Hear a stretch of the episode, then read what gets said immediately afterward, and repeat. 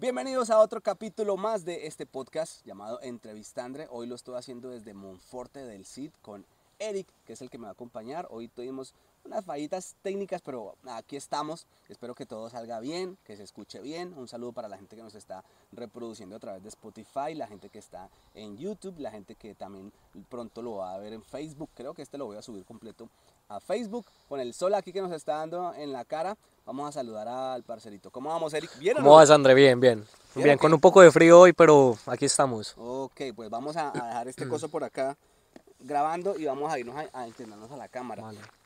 Estamos en Monforte del Cid, una tierra conocida por tener viñedos, por, por, Sus uvas. por, los cultivos de uvas y, ese tema, ¿no? Sí, sí.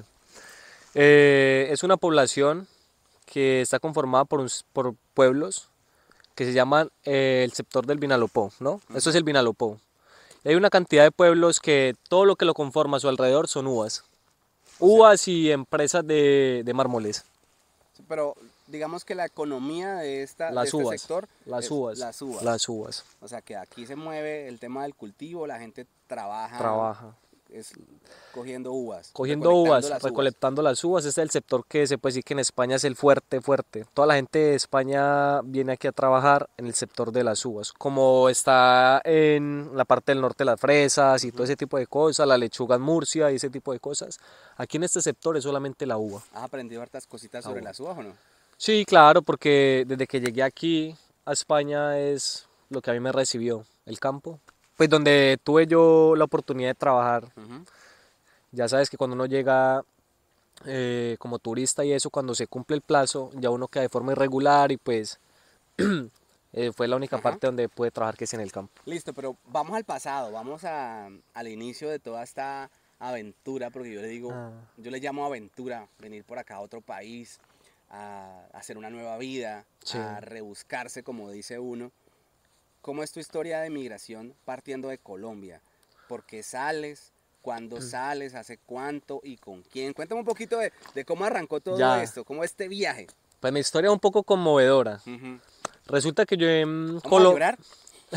sniff, sniff, sniff. Yo en Colombia, eh, yo era conductor de, camión. Yo trabajaba en una empresa que se llama Koala en Medellín, en Itagüí. Está la sede, yo trabajaba allá de camión. Pero mi sueldo era muy poco y fuera de eso no tenía casi tiempo para compartir con mi familia. Y así me la pasé casi un año, trabajando ahí, salía de 2 de la mañana hasta las 12 de la noche del siguiente día, no tenía tiempo. A mí desde muy pequeño yo jugaba fútbol, entrenaba en Colombia y me llamaba mucho la atención siempre lo que era aquí la Liga de España. Y siempre me ha llamado mucho la atención España porque tengo muchos conocidos y familiares en, en Barcelona y ese tipo de cosas. Y siempre me ha llamado la atención España, siempre, siempre desde pequeño.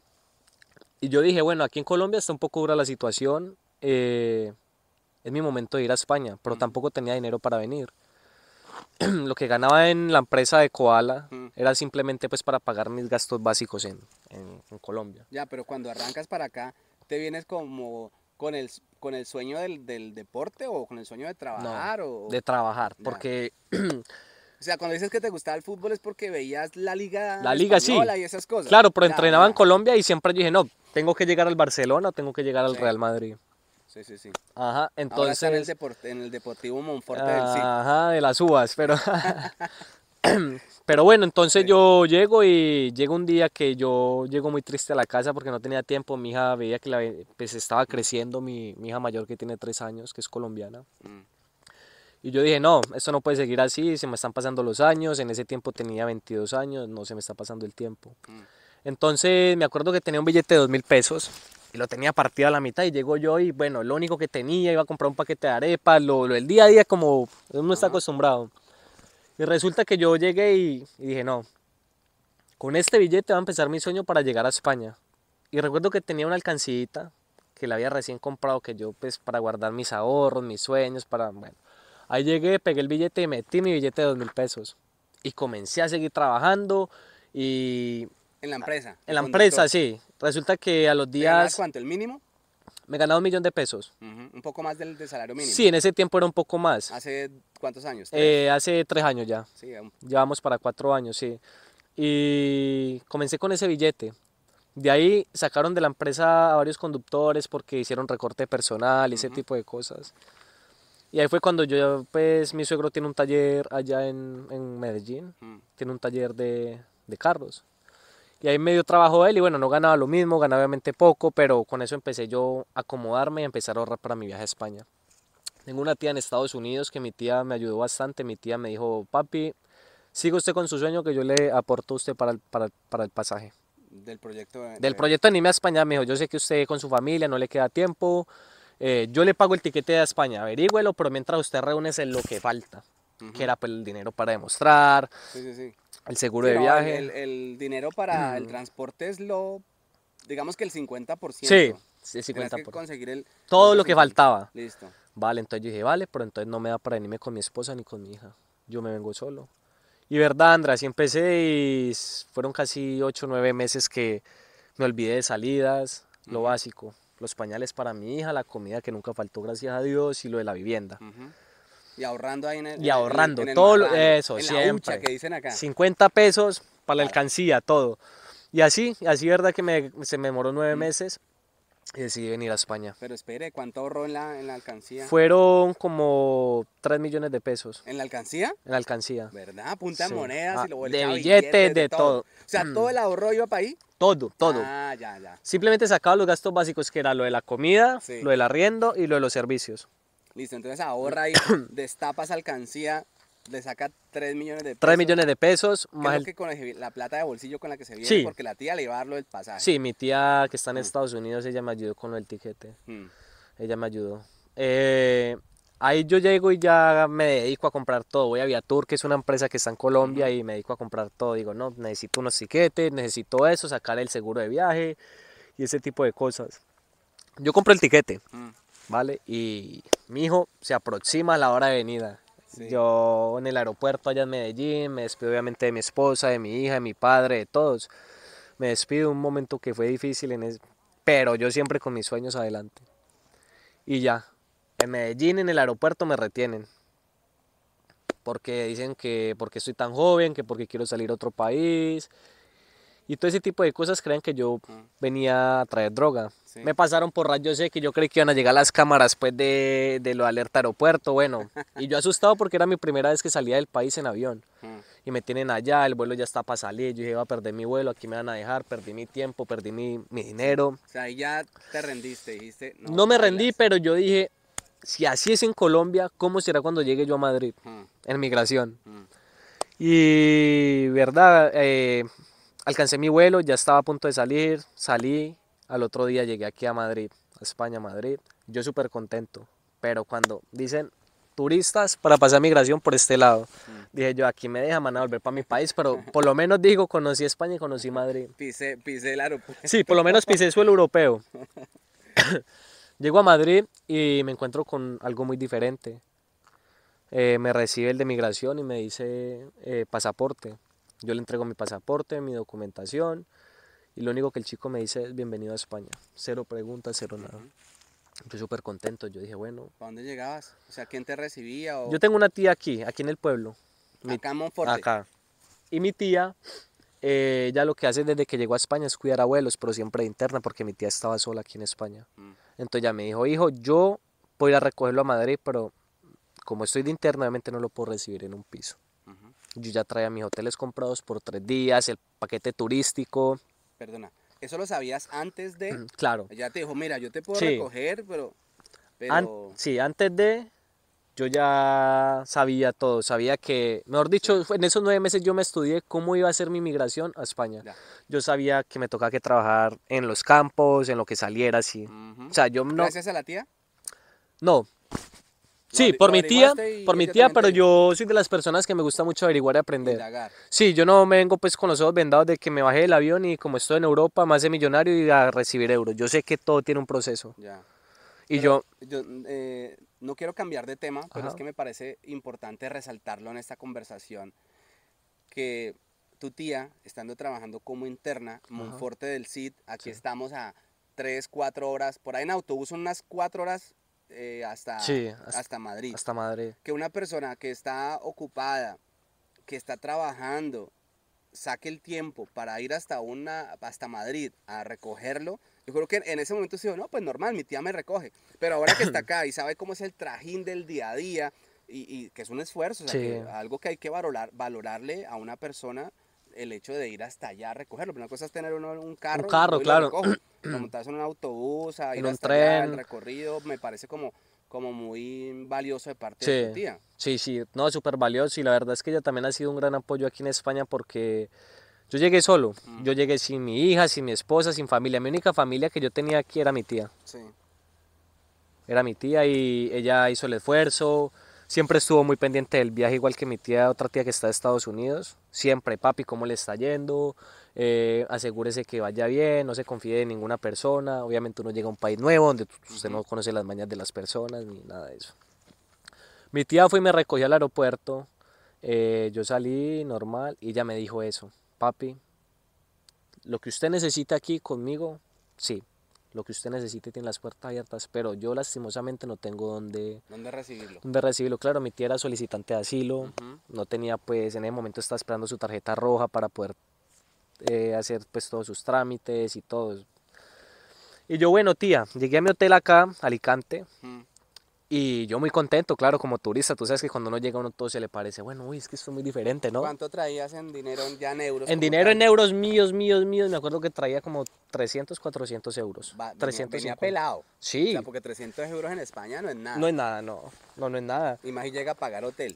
Claro, y, y tengo una tía en Colombia, otra tía, y me dijo, papi, lleves estos 500 euros para que usted demuestre. Demuestre, sí. Pero apenas llegue allá, pues obviamente retorno voluntario, claro. por favor. Claro. Entonces yo, eso era lo que yo tenía, André. Ujú. 350 euros, 400 euros creo que eran en ese tiempo. Y yo listo. Esto es lo que tengo, esto es lo que me acompaña a mí, pero ya estoy en España. Mi sueño era estar aquí en España. Mm. Y yo ya estoy acá. Vale. Yo voy a mi hotel, desde que llego dejo mi maleta, llegamos como a las 7 de la noche acá a Alicante. Mm. Dejo mi maleta en el hotel y lo que yo hago es salir por toda la esplanada de Alicante, en todos los bares, todos los restaurantes. Así que si necesitaban a alguien de mesero, de, de repartidor, de lo que fuera. El, el mismo día. El mismo O sea, día. llegas a las 7 de la noche. Dejo mi maleta, hago el check-in en mi hotel y de una salgo a buscar trabajo, lo primero que hago. Ya.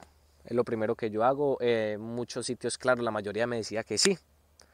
Pero el currículum y mi La documentación. hoja de vida que llamamos Sí, nosotros. la hoja de vida. ¿Recuerdas cómo, cómo era ese acercamiento a pedir empleo? O sea, Claro. que decía, me que tenías Sí, el mismo discurso. claro, sí, sí, era el sí. discurso. Mira, yo me hace... ¿Cómo saludabas? ¿Decías hola o buenos días o buenas No, noches? Dije yo, me acuerdo mucho, es que algo que me, siempre que paso por esa parte, hay una parte que se llama de pinchos, ahí en la esplanada. Sí, sí, sí. Y yo, ahí vi un italiano que fue el que, el que salió, pues a ver qué quería yo, ¿no? Creyendo el que yo era turista y que quería pedir alguna... Claro, por ahí los platos son carísimos, el vino, todo es carísimo. Sí. Y llega él y me dice, con su acento pues italiano, pero hablaba el español y me dice que que... Mario, Sí, como Mario Bros. eso. Y yo, amigo, buenas noches. Mira, yo estoy recién llegado acá a España eh, y quiero trabajar. Dijo, perfecto. Si quieres, mañana te pasas y me dejas tu hoja de vida. ¿Tienes conocimiento sobre el, sobre camarero, sobre eso? Y usted sabe que nosotros le decimos sí a todo. Sí. Por trabajar, no, sí, yo sé y, Sí, y bueno. Sí, sí, sí. Y claro. Tú le ah, dijiste que sí, que sí. Sí, yo le dije, no, mañana se los traigo. Me fui para el hotel, al otro día fui ahí con él y le llevé el pasaporte. Pero dije, espera, espera, espera. Ese fue a la primera persona que te acercas sí, la primera. y te Ay, dice sí. Sí, de una me dijo sí. Ya. Dijo, sí, aquí el trabajo es fregando platos y eh, unos días que te va a tocar atendiendo un refuerzo pues al camarero. Ya. Y yo contento, entonces me dio tu documentación y eso, y yo le dije, sí, tengo todo. Ya. Dijo, vale, mañana a las Ah, o sea, le, le echaste mentira ahí que tenías Sí, documentación. sí, él me dijo su documentación. Ah. Claro, yo quería, ir a tra- o sea, que él me viera a mí las ganas de trabajar. Y claro, el man estaba un poco ocupado ahí atendiendo gente, imagínate a las 7 de la noche, estamos en otoño, usted sabe que en Alicante en otoño pues no es tan frío, Sí, la no. gente sale como a veranear, a tomarse su vino, su tinto de verano, sus cosas, y estaba lleno, él me dijo, pásate mañana con tu documentación y, y empezamos esta semana. Y yo contento, más sin embargo no me confié porque sabía que la única documentación que yo tenía era mi pasaporte. Perdona, Eric, es que se me olvidó dejar esto acá en, en modo avión. Perdóname, perdóname, lo ponemos y, y para que no nos interrumpan que me entró una llamada. Y esta grabación se paró, ¿ves? Entonces, si algo, pues este audio lo cogemos de la cámara. Vale. Listo, entonces le dices al man, sí. Sí, Tengo la documentación. tengo la documentación, pero sabía Ah, que mi única Dios. documentación era mi pasaporte. pasaporte, claro. Claro, Pero tú sabes que él te estaba pidiendo documentación para trabajar, permiso de trabajo. claro, porque él Ah, me dijo para darte de alta en la seguridad social, y entonces yo digo, claro, para eso tengo que tener documentación de aquí de España. Vale. Eh, al otro día fui, leí el pasaporte, el man me dijo, no. Cuando, o sea, me gusta mucho ese, ese detalle que tú tuviste de acercarte sin currículum, sin nada, y Ujú, se ve que tú eres atento. Eso, la aptitud. ujú. Es algo que, que no lo, no lo hace todo el mundo. Entonces, cuando tú tengas tus documentos, pues vienes. Ahí yo dije, bueno, aquí no fue, más adelante si algo lo tomo como una opción y seguí. Ujú. Seguí por todo lo que veía, restaurantes y bares, entraba yo sin currículum, sin nada, y yo a solicitar empleo. Pero todos me decían lo mismo, sus papeles, sus papeles, sus papeles. Así se me fueron mis tres días que tenía de hotel. Pero esos tres días fue sin parar buscando. Sí, yo me olvidé, o sea, yo dije, para turistear tengo toda mi vida, lo que me quede de vida. yo quiero es llegar es a, em- a empezar a buscar trabajo porque una promesa que yo le hice a mi esposa, a mi hija fue, las voy a traer. O sea, el Ujú. costo que fuera, pero las traía, el tiempo que fuera. Sí. Y así se me fueron los tres días, no logré conseguir nada en Alicante sin documentos. Eh, yo dije, no, ¿ahora qué hago? Tengo mi tía, pero mi tía obviamente no se puede salir de trabajar, parece conmigo a vivir. No sé a dónde. No ¿Cuántos días tenía habías pagado de hotel? tres, Tres. O sea, tres en Alicante. tercer día del hotel, ahí la moral seguía alta, la fe seguía intacta, o ya ahí ya No. estaba bajoneado. No, André, yo te puedo decir algo a ti con total confianza. El tiempo que llevo en España nunca me he desmotivado de nada. Y obviamente todo no ha sido en las manos. Me ha tocado que luchar, que guerrearla, pero siempre yo, yo he sido muy positivo desde pequeño. Y al tercer día, eso sí estaba tranquilito, durmiendo en mi habitación y me tocan. Ya, se- ya a las 11 ya para limpiar la habitación. Y ya se le acaba el tiempo. Ay, André. El checkout, amigo. Claro, André, yo dije ahí, bueno, muy bien, aquí qué voy a hacer yo. Empaqué mis cosas en la maleta otra vez y salí hacia Alicante a seguir buscando trabajo ese día. Resulta que no logré encontrar nada y me hice al frente de la estación de autobuses, que yo creo que tú has mirado que hay un parquecito ahí en el frente de la estación de autobuses de Alicante. Sí. Y me acosté con mi maleta así acá en la cabeza y yo dije, bueno, por lo menos sigo en España. Sigo en España y aquí estoy. Y nada, a luchar, porque ya estoy aquí, que era mi sueño. Y así empecé, André. A las 9 de la noche salí al último bus de Alicante a Monforte del Cid y mi tía me llama y me dice, hijo, no te puedo recibir, pero hay una chica, una boliviana, que ella pues dijo que en, la- en el salón te da un espaciecito En, pues la, en la sala que llamamos. en la sala que llamamos nosotros, ahí te, ahí te va a dar un espacio pues para que tú llegues con tus cosas, tan siquiera unos tres días, mientras que se logramos pagar una habitación, ahí ya vemos. En este pueblo hay mucho trabajo en la uva. Yo dije, pues vale. No dormí esa noche en la calle, gracias a mi Dios. No me faltó el plato de comida. Cogí mi autobús y me vine para acá, para Monforte del Cid. André, yo llego, sí, la boliviana me recibe en su departamento, en su piso que llamamos aquí, ¿no? Y en Colombia el, el- Sí. el apartamento, me recibe ella y a los seis días me pongo yo a buscar en el pueblo, me llaman. Mañana a las seis de la, a las 7 de la mañana tienes que estar de pie porque vamos a ir al campo a trabajar. Una experiencia nueva. Mm. Iba al campo. Nunca has trabajado en el campo. Nunca, en Colombia nunca. Yo he trabajado en empresas, por cuenta propia en Colombia, vendiendo ropa y todo, pero en el campo nunca. Y me dije, bueno, no lo hice en mi país, lo voy a hacer acá, voy a empezar desde cero, me olvido de todo. Y voy a hacer de cuenta como si yo hubiera nacido acá, como si, o sea, olvidarme de lo de allá. Porque e- eso es lo que afecta mucho a las personas que dicen, no, es que yo en Colombia era gerente de un banco, trabajaba en un banco y aquí tengo que venir a cuidar abuelos.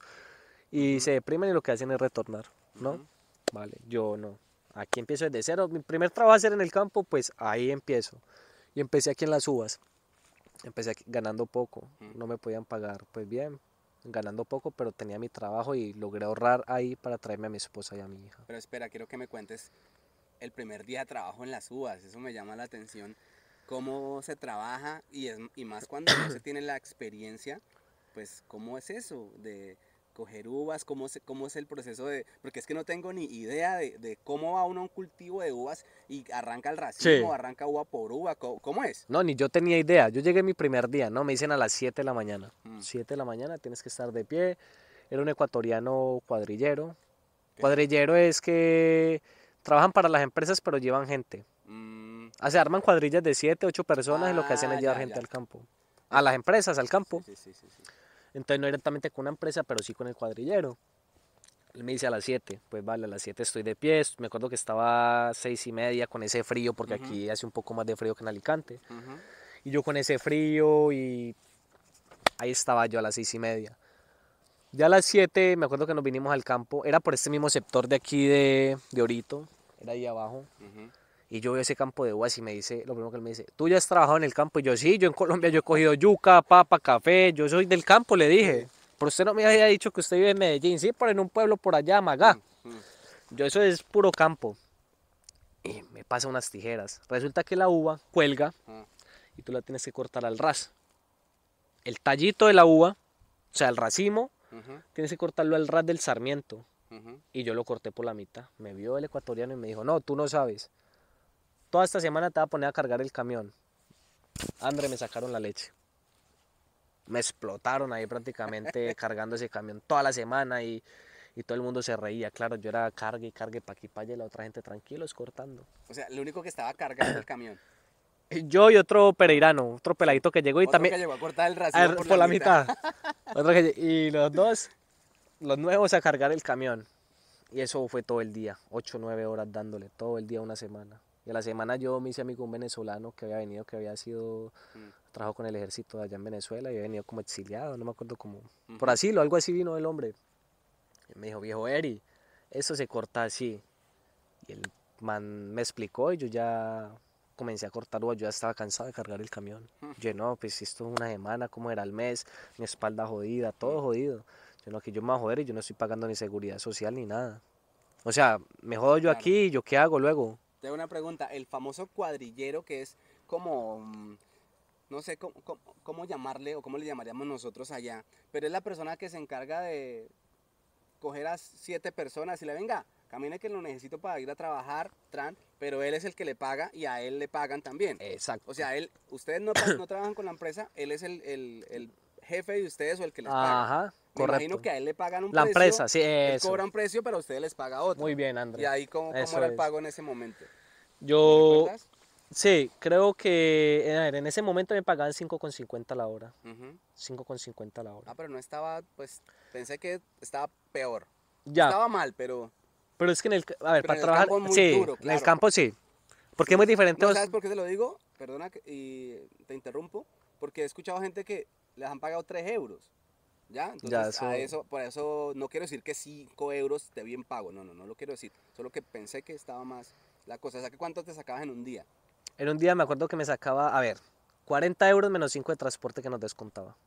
Hay días que me pagabas, sí, 35, otros días 45, depende de las horas que hiciéramos, porque tú sabes que aquí se pagas por horas. O sea, no había un precio fijo que todos los días te dar 45, no. Eran las horas que hiciéramos, habían días que llovía, me hacía 3 horas, pero me descontaba 5 el transporte, me quedaban prácticamente 10 euros. Ujú.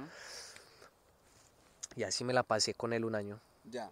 Ese es el después de que aprendes a cortar dónde iba la cosa. Sí. tampoco es tan complicado o no, sí lo es. no, no, no, es muy fácil. Es fácil. Es fácil, pero para alguien que viene de ciudades, Medellín es una ciudad grande, Ujú. Eh, está urbanizada, no hay campos pues por ahí cerca Sí, en el sí. sector, entonces no es el trabajo al que estamos acostumbrados nosotros. Entonces, esa es la cosa, que hay que cogerle como el tiro, la manía, saber cómo se corta, y así mismo es con la lechuga, con, con lo que sea, aquí, todo tiene su... Pero, por ejemplo, el, el trabajo en sí, físicamente, eh, ¿qué parte del cuerpo afecta? Es decir, uno mí cuando lo ponen a, a voltear, a recoger Sí. bultos, cintura. papá, cintura, La cintura. la una vez. cintura. Y lo que estabas diciendo, te pusieron a cargar el camión, ahí es duro, porque son los hombros, Los hombros, los la brazos, espalda, duele todo, todo. Duele todo. Pero ahí en ese trabajo de coger uvas, que, que no es un trabajo tan, tan físico a pesar de estar en el campo, Sí. o, o- No, o mira, ¿cómo lo sentías? ¿De qué Lo único, cansabas, ya, lo único que a mí me afectaba, y creo que nos afecta a todos los que trabajamos en la uva, no se puede decir que le duele el hombro, que le duele esto, no. Es las temperaturas. Porque en sí el corte de la uva es en otoño, bueno, finalizando eh, verano, empezando otoño y hasta invierno. Cuando llega noviembre y diciembre aquí en estos sectores cogiendo uva, usted va por la mañana y la uva tiene hielo, escarcha. Está prácticamente, hay veces blanquita, así de la escarcha. El dolor en los huesos por el frío, eso es lo único que afecta, la verdad. Pero no es que haya que hacer un esfuerzo de cuerpo, cosas así, no. En la uva no. Me el parece sol- muy tranquilo, in- incluso eh, la recolección de las uvas es tranquilo, la verdad. Y el sol, en la parte del, del sol. Y la parte que te comentó del sol es en el verano que hay que clarear. Es una parte muy importante y muy fundamental en la uva porque el clareo De ahí depende todo, de cómo se despampane. Despampanar es quitar las hojas que van a ser las que le van a dar la sombra cuando la uva salga. Si no la quitas bien, el sol va a perjudicar la uva cuando la uva está en crecimiento. Es decir, se va a quemar la uva. Entonces, como vos sabes, todo tiene un proceso, desde ahí arranca ese proceso. He visto que las empapelan, ¿no? Sí, le ponen también bolsos. Hay diferentes clases de uva. Unas van con bolsos, otras van al aire libre, pero es muy fundamental lo de la despampanada, la clareada, pues que, que también se puede entender como clarear o despampanar. Eso es muy importante, muy fundamental. En ese momento, cuando se despampana, estamos en verano. El sol es, como sabes, aquí no hay techo, no hay nada que te cubra. El sol, mejor dicho, te quemas. Las temperaturas son altas por, la, por el mar que está allí y es muy fuerte el sol. Entonces, lo que a mí me ha parecido duro aquí es las temperaturas. Cuando es verano, el sol y cuando es invierno, el frío. Por ejemplo, en el frío me imagino que trabajar, tienes guantes, pero aún así creo que el frío... Te mojas, te mojas porque al coger la uva, la uva tiene hielo, tiene escarcha está blanquita y claro, todo eso se te va penetrando en los guantes y es eso es lo único que usted dice. Entumía las manos. Claro, hay momentos y por ahí que se mete el frío. Hombre, y las ráfagas de aire, tú sabes que todo esto son puros campos, el aire te coge a 80 kilómetros, creo que hay veces que, que, te coge unas ráfagas de viento y con ese frío te congelas. Eso es lo único que vos decís, qué penitencia estoy pagando yo, porque estoy aquí, pero nada, para adelante. Claro. ¿Cuánto, cuánto duras ahí en ese proceso inicial de coger uva, de estar trabajando por debajo de lo que podría ganarse una persona que viene directamente a recolectar con la empresa, que no es lo mismo trabajar directamente con la empresa, que Ah. otro venga y lo Sí, sí, sí. y se aproveche de la, de la situación, le pague menos y eso, ¿cuánto tiempo duras ahí en ese, en ese tire y afloje? Tiré afloje con la misma persona, duré como nueve meses.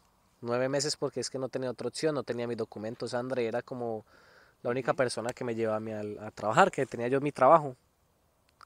Entonces ahí duré nueve meses. De ¿Cuánto? ahí la empresa ya me veía trabajar y decía que sí trabajaba bien. Me hice muy amigo de los dueños, que incluso es la empresa donde yo trabajo ahora.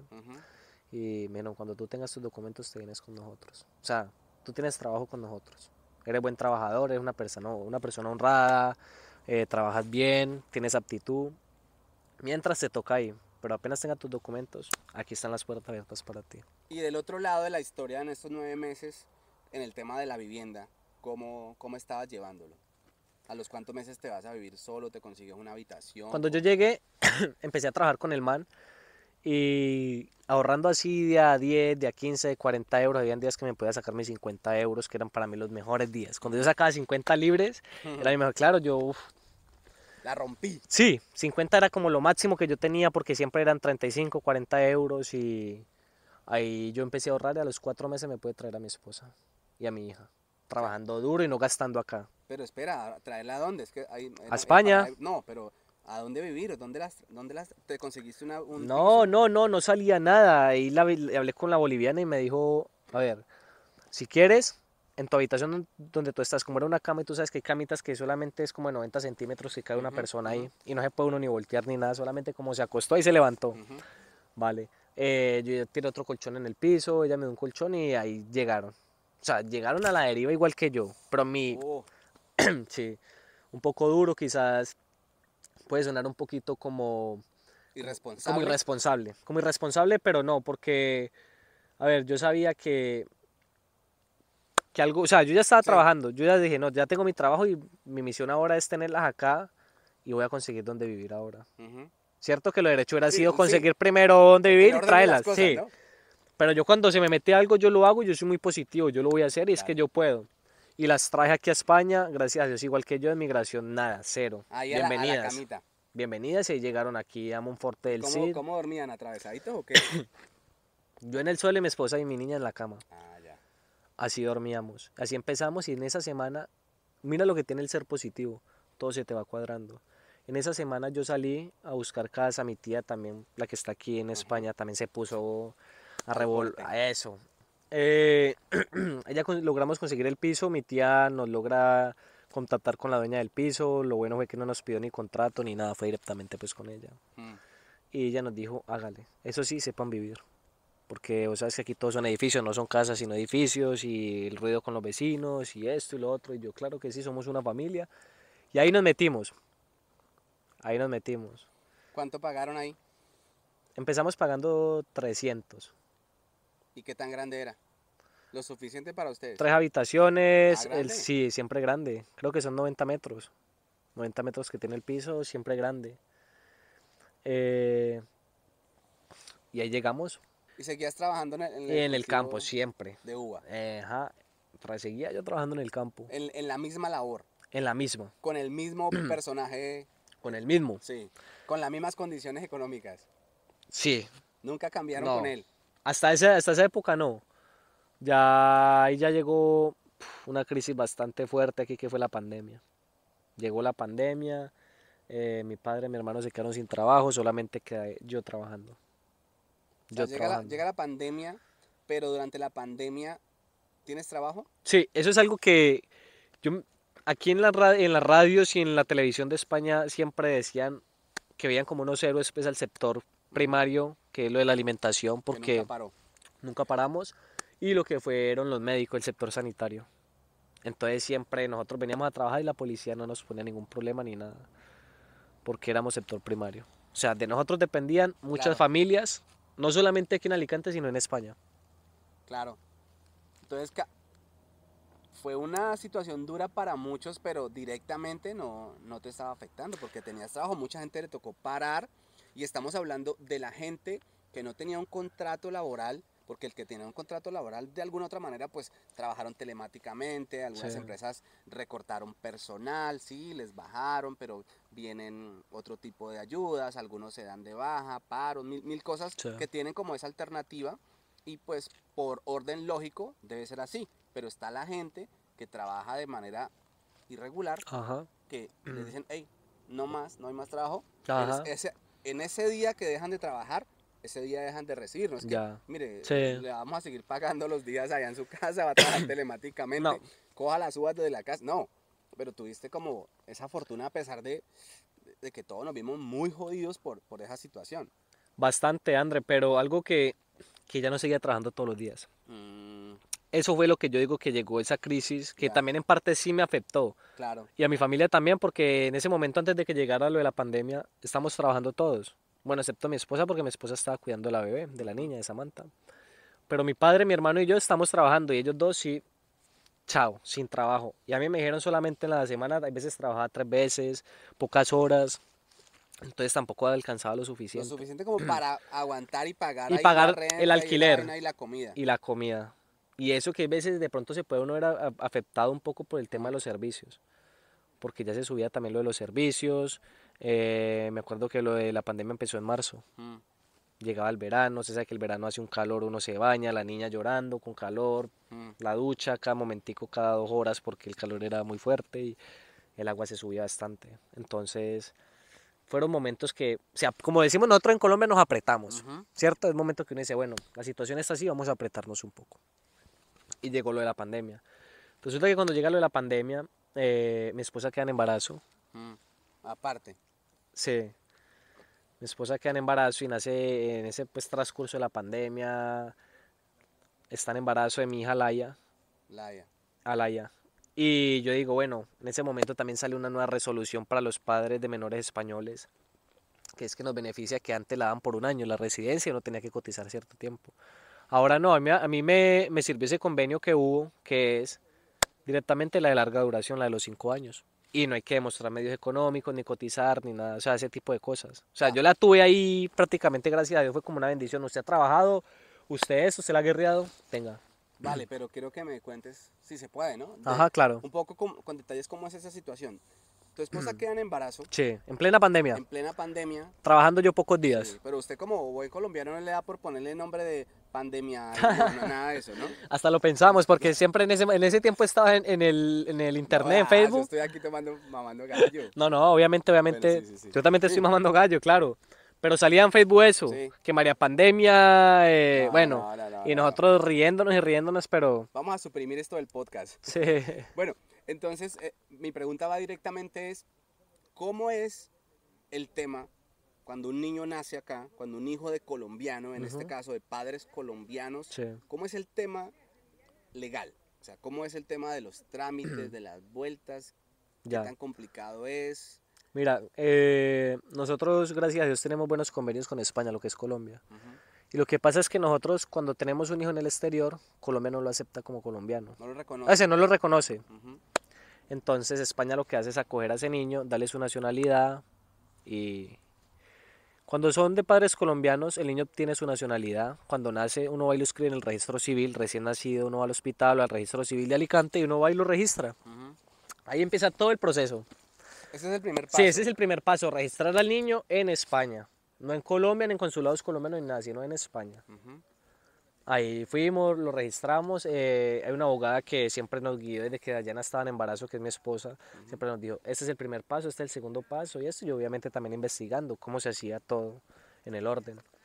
Y así lo hicimos, fue registro civil, de ahí ya comenzaron los trámites en el consulado, eh, que era negarle la nacionalidad colombiana a la niña. O sea, que había un certificado de que ella no es colombiana. Porque la verdad es que nunca fue colombiana, nunca hubo nada que Sí. acreditara que era colombiana. Sí, sí, sí. Excepto pues sus padres. Sus padres. Pero de Y tenían- nacimiento... Es española, sí, claro. nacimiento es, es española. Sí, y teníamos que acreditar eso, eso lo acreditamos en el consulado de Colombia. Cuando ya esos trámites ya se los trajimos a la abogada, que era acreditar de que la niña no era colombiana, de que tenía su, su, su registro aquí en España, que había nacido en España, ya con eso eh, iniciamos el trámite que es lo de, lo de los padres. Ya con esos documentos, que era el registro civil, acreditar que ella no era colombiana, fuimos y le solicitamos la nacionalidad, nos salió favorable creo que los dos días. Dijeron, sí, la niña es española, Ujú. el reclamé el sea, DNI, Registro civil, sí, eh, la aquí, la registramos. que nacida acá. Es nacida en España. Luego van al consulado Ah, exacto. colombiano o Ajá, español. no, colombiano. ¿Y allá qué, a qué, qué- qué- piden? Un certificado de que la niña no es colombiana. Mm, Lo que hacen ellos es meterse con lo- el nombre de ella en el sistema. en el sistema y y obviamente va a aparecer de que ella no está registrada como colombiana. O sea, no hay ninguna niña colombiana que... Que, se, Ajá, que se llame pandemia. sí, ¿no? sí, No, no, eso, no la hay. Entonces ya con eso ya eh, nos acercamos aquí al registro civil a solicitarle a ella la nacionalidad. Los dos días nos salió el trámite de que si había dos, bueno, en ese transcurso de la semana me acuerdo muy bien que nos llamaron y nos Sí. dijeron que no, que había sido favorable, que fuéramos para sacarle el DNI y el pasaporte si queríamos español. Y verdad, así fue en esa semana y ya con eso ya iniciamos nuestros trámites, que ese fue como el primer paso para nosotros ya los padres. Ese de la niña, eso fue Ya, fácil, eso fácil. fue en 15 días prácticamente. Sí. Y ya iniciamos nuestro trámite que era pues acreditar de que no teníamos antecedentes penales en Colombia, de que estábamos residiendo en España con lo que aquí se conoce mucho como el empadronamiento, ¿no? Que es como lo que cuenta uno del tiempo que uno lleva aquí en territorio español. Acreditar el tiempo que nosotros estábamos, de que era nuestra hija, eso, acreditar que era nuestra hija lo sacamos en el consulado, Mm. ¿cierto? El registro civil de nacimiento de los padres. Fueron pocas cosas, pero había que reunirlo. y Usted sabe que como somos colombianos, pues todo en Valencia, en el consulado reunir los requisitos que nos pedían para traerlos acá a Alicante y que la abogada metiera todos los trámites en O sea, extranjería. eso lo hizo un abogado. O sea, Lo no, directamente no. tú de... Y lo podía hacer, pero la cosa es que yo no me sé el, el- el- el orden y no sabía cómo meter eso y me mandaban para acá, para allá. Yo dije, no, lo mejor es pagar un abogado de extranjería que sabe cómo meter los trámites. ¿Cuánto cobra un abogado por eso? A mí me cobró, creo que fueron 350. 350 euros. Sí. A mí y a mi esposa. O sea, 350 a mi esposa y 350 a mí. En total 700 euros. Sí, 700 euros por nuestros trámites, pero yo creo que valieron la pena porque es una residencia que es de larga duración y el, el Estado español no te exige a vos estar ahí que cotice o renovación cada año, ¿no? O sea, ¿al, al cuánto tiempo de pasar esos documentos te sale esa Favorable. residencia por larga duración que dices? Larga duración son 5 años. Cinco años, sí. Eh, nosotros los metimos, bueno, la abogada los metió, a los 15 días salió favorable. 15 días, sí. Eh, eh, Falcon Eric Díaz con número de identidad tatata y tatata ha resuelto favorable. Falcon Eric, ¿quién es? Yo, Ah, ¿te llamas Falcon? Falcon Eric Díaz Restrepo. Falcon Eric. Díaz Restrepo. Falcon. ¿Qué es Falcon? Bueno, ¿Como en inglés o algo así? Los dos nombres he averiguado y son europeos. Sí. No sé por qué me los pusieron mis Por la padres. cara. ya, no, y, y los apellidos también. Ya. Díaz y Restrepo también son de aquí de España. Listo, entonces ahí ya logras tener esa residencia. de La larga residencia de duración. larga duración. ¿Cómo cambia tu vida con eso? Bastante. Es una felicidad, era un logro que yo tenía, pero mi meta era esperar hasta mis tres años, que es el arraigo social. Pues yo venía mentalizado a eso, me tengo que quedar tres años en España sin documentos y, y a, solu- a solu- a solucionar lo de, mi, lo de mi estancia aquí. Y me viene esto al año y medio de yo estar aquí, como pues sin documento y sin nada. Me sale esto. mi hija, eh, mis documentos. Y no, para mí vino, pero genial, la ¿Qué es lo primero que haces cuando tienes ese, ese documento que acredita que puedes trabajar de manera legítima acá, que no tienes que estar trabajando en, en negro, como le llaman aquí? ¿Qué es lo primero que haces? La verdad, la verdad, Sí. si tú me lo preguntas personalmente, me arrodillé y le di gracias a Dios. La verdad. Yo creo mucho en Dios. Ajá. eh, siempre los sueños, los planes, siempre es con Él. Y yo lo primero que hice con mi esposa y con mis dos hijas es arrodillarnos. Y obviamente darle gracias a Dios y a mi hija también, porque fue por Sí. medio de ella que logré solucionar mi, mi vida aquí en España, pues Legal. legal. Y ahí que, bueno, ya Ahí ya, de, la, sí. de, la, de, la, de la ceremonia, Ya de ahí ya lo que hago es buscar otra vez empleo. sí. Recuerda que, o recuerdo que en, en el- en lo que estás contando Ajá. dijiste que ese jefe o esa persona de la, de la empresa te dijo, cuando tengas tu situación bien, vienes y hablamos. Ajá, ahí ya lo que hice fue como retirarme del que estaba, agradecerle, claro, él me dio, bueno, mi llegada y todo eso, ya le agradecí y, y empezar a buscar por directamente con las empresas. Eh, algo que yo siempre he querido es aportarle al país. O sea, no pedir ayuda, no solicitar ayuda de nada, sino si yo puedo trabajar, quiero cotizar en España y quiero trabajar legalmente. Todo legal y así empecé. Y ahorita estoy en la misma empresa, pero ya ahorita sí directamente con la empresa, ya no por medio de nadie, la empresa todo con la seguridad social, todo legal como tiene que ser. ¿Estás contento? Bastante, André, yo te puedo decir que para mí es una bendición estar en España. Yo sé que hay personas que no vienen y no les va tan bien. Y respeto los pensamientos de esas personas porque me he topado con gente que dice España es una mierda. Mm. España es lo peor, España es esto, el tema del racismo y todo ese tipo de cosas. Y yo respeto, pero no apruebo sus, su- o sea, lo que ellos dicen Sí, porque claro. Igual tú tienes tu, tu opinión. mi parte, claro, Claro. pero yo respeto lo que piensan los demás. Pero yo lo que hice, y siempre me he sentido, mm, o sea, muy orgulloso y muy feliz de estar acá. Es decir, me siento, me siento como aquí. No sé si eh, tengo descendencia o raíces o lo que Sí. tenga acá, me imagino que sí por mis apellidos, no sé quién fue el Ajá. español, de, bueno, no Sí. sé, pero estoy aquí, España para mí, yo amo España, es mi segunda patria, o igual.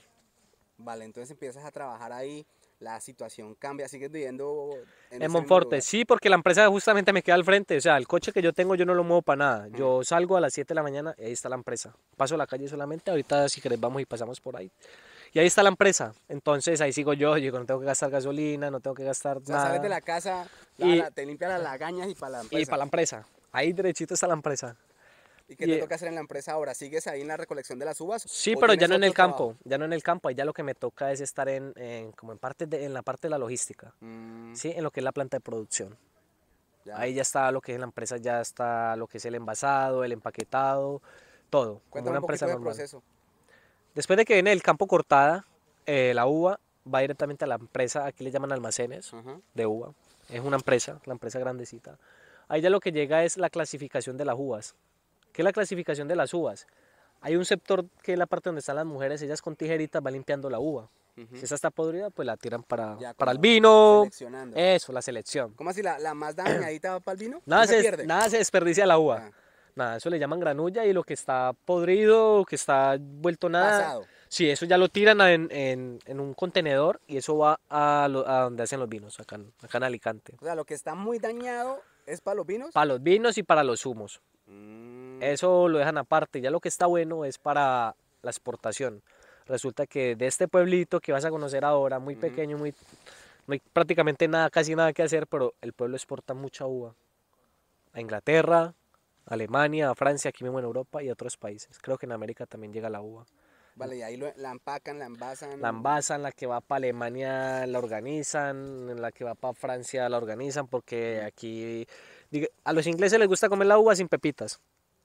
O sea, hay una uva especial que se llama la Crimson, que esa uva no tiene pepas. Ajá, ve, no sabía. En eso. Colombia nunca la hemos visto. En Colombia sabemos que es la verde y la roja. la he visto, o sea, yo he comido uva acá, pero pues tampoco en grandes cantidades, pero No, sí. hay mucha, mucha variedad. Y hay una que viene especialmente sin pepitas, que es una injertada. Pero es más cara. Claro, esa sí, el kilo es ronda un poco más alto el precio. Y esa la compran mucho los ingleses porque no les gusta estar comiendo y tirando las pepas. Esas son Sí, más de la high.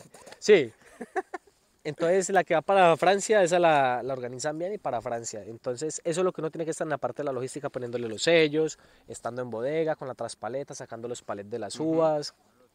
Y eso es lo que me toca que hacer ahora. ¿Ya cuánto llevas en ese trabajo? Así, como tal, con la empresa y trabajando en la parte logística. Cuatro meses ya.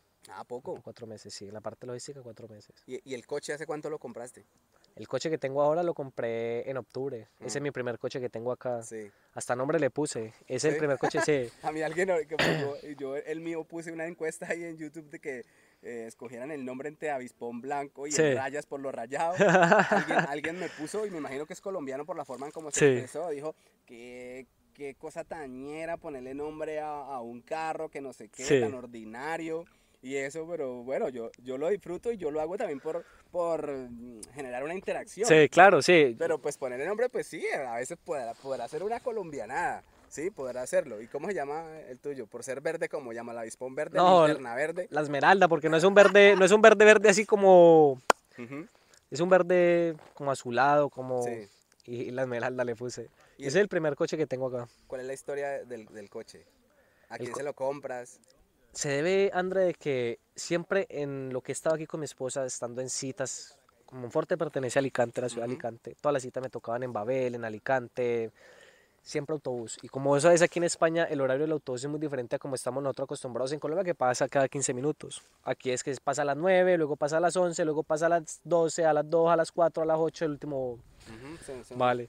Y llegamos a la conclusión de que, bueno, amor, tú estás trabajando, yo también, mi esposa trabaja cuidando abuelos acá en España.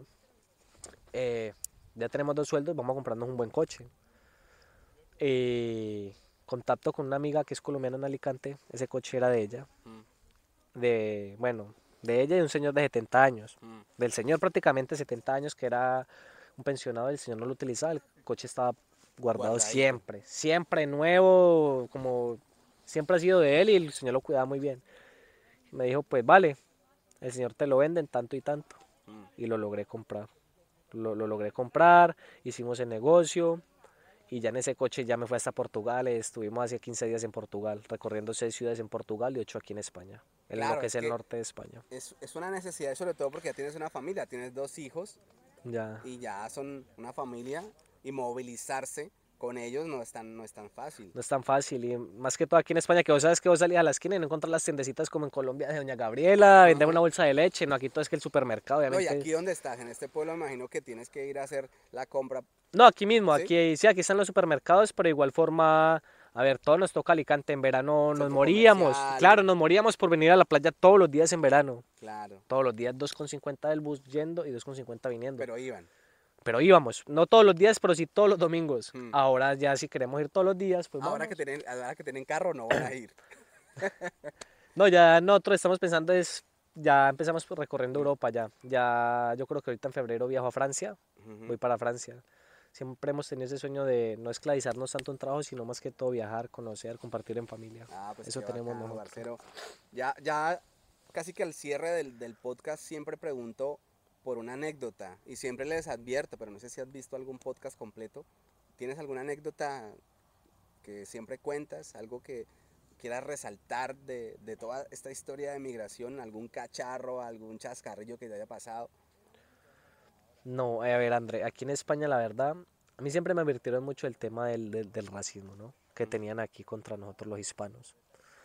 Que el racismo, que en los trenes, que en los autobuses, yo aquí la verdad, André, así, cosas malas que haya pasado yo en España, no, nunca.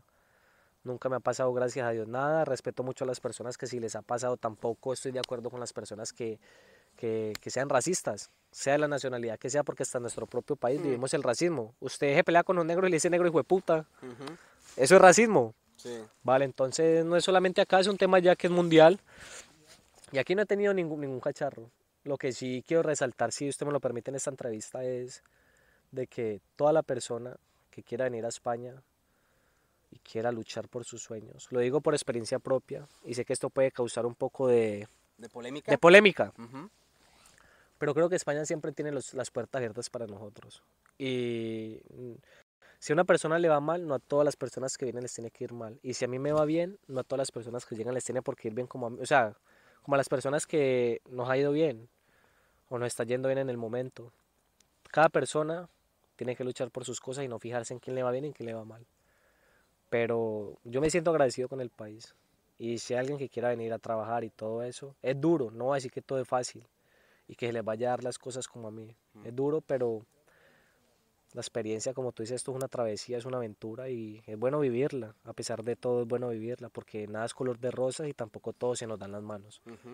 ¿No? Estoy de, estoy de acuerdo contigo en, todo lo que dices, pero aún que tú te incluyes en el grupo de los que les ha ido bien, te ha tocado duro. Me ha tocado, claro, André. Eso... bien, pero toca duro. Tú lo has resaltado, André, muy bueno que lo resaltas, claro, porque no puedo decir que a mí todo se me ha dado, que España me lo ha dado a mí todo. No, eh, yo lo he luchado también, lo he luchado bastante, incluso todo esto empieza desde Colombia, esto no empieza desde aquí. Mm. Todo esto empieza desde Colombia porque todo esto empezó con dos mil pesos que tenía yo en el bolsillo y prácticamente viviendo con lo, con lo mínimo en Colombia, con lo mínimo, con lo, con lo que alcanzaba y ya teniendo una hija, que usted sabe que tener una hija en Colombia y pues con el sueldo no alcanza para nada. Entonces, desde Colombia, yo no digo que desde aquí, desde Colombia siempre la, la, he luchado, la he guerreado y yo creo que estos son los frutos que he recibido yo también. Eh, estoy recibiendo los frutos y lo que falta ahora ya empiezo a estudiar, ya quiero salirme un poquito de esto del campo, ya que tengo mis documentos de acá de España. Quiero salirme un poco de esto, ya empiezo a estudiar auxiliar de enfermería y, y a, seguir progresando. Sí, especialmente quería estudiar algo, quería estudiar algo. Y, y, me salió el curso, lo investigué y nada, quiero empezar a estudiar y como a buscar otras formas de empleo en Alicante, eso estoy mirando ahora. De lo que hablábamos entre lo que hemos hablado y ya para despedir, ahora sí para despedir, también te gusta la música, ¿no? Sí, me gusta la música. ¿Cantas? Eh, grabado música? He grabado música, sí. Incluso todos los, la mayoría de los tatuajes que yo tengo se pueden ver que son de música. Aquí en la oreja, en el oído. Eh, ¿Qué, sí. ¿Qué haces? ¿Rap?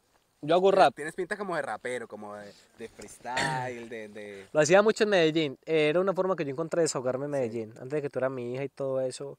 Porque yo vivo en vivía en San Antonio de Prado, que es un barrio pues, pues sí que popular en Medellín, una comuna. Y siempre hay muchos problemas sociales en las comunas drogadicción, muchas cosas. Y eso como que con el tiempo, eso como que vos vas viendo las personas que están bien con vos, ahora son drogadictos y todo eso. Yo empecé a hacer como a escribir música, a desahogarme, a ver las personas y como a mirar espejos de personas mm. y a escribir, a como relatar algo que estaba sintiendo yo. Y así fue, empezaba yo a improvisar, que no soy el mayor improvisador ni nada de eso, ¿no? Sí, pero yo te voy a poner a improvisar ahora.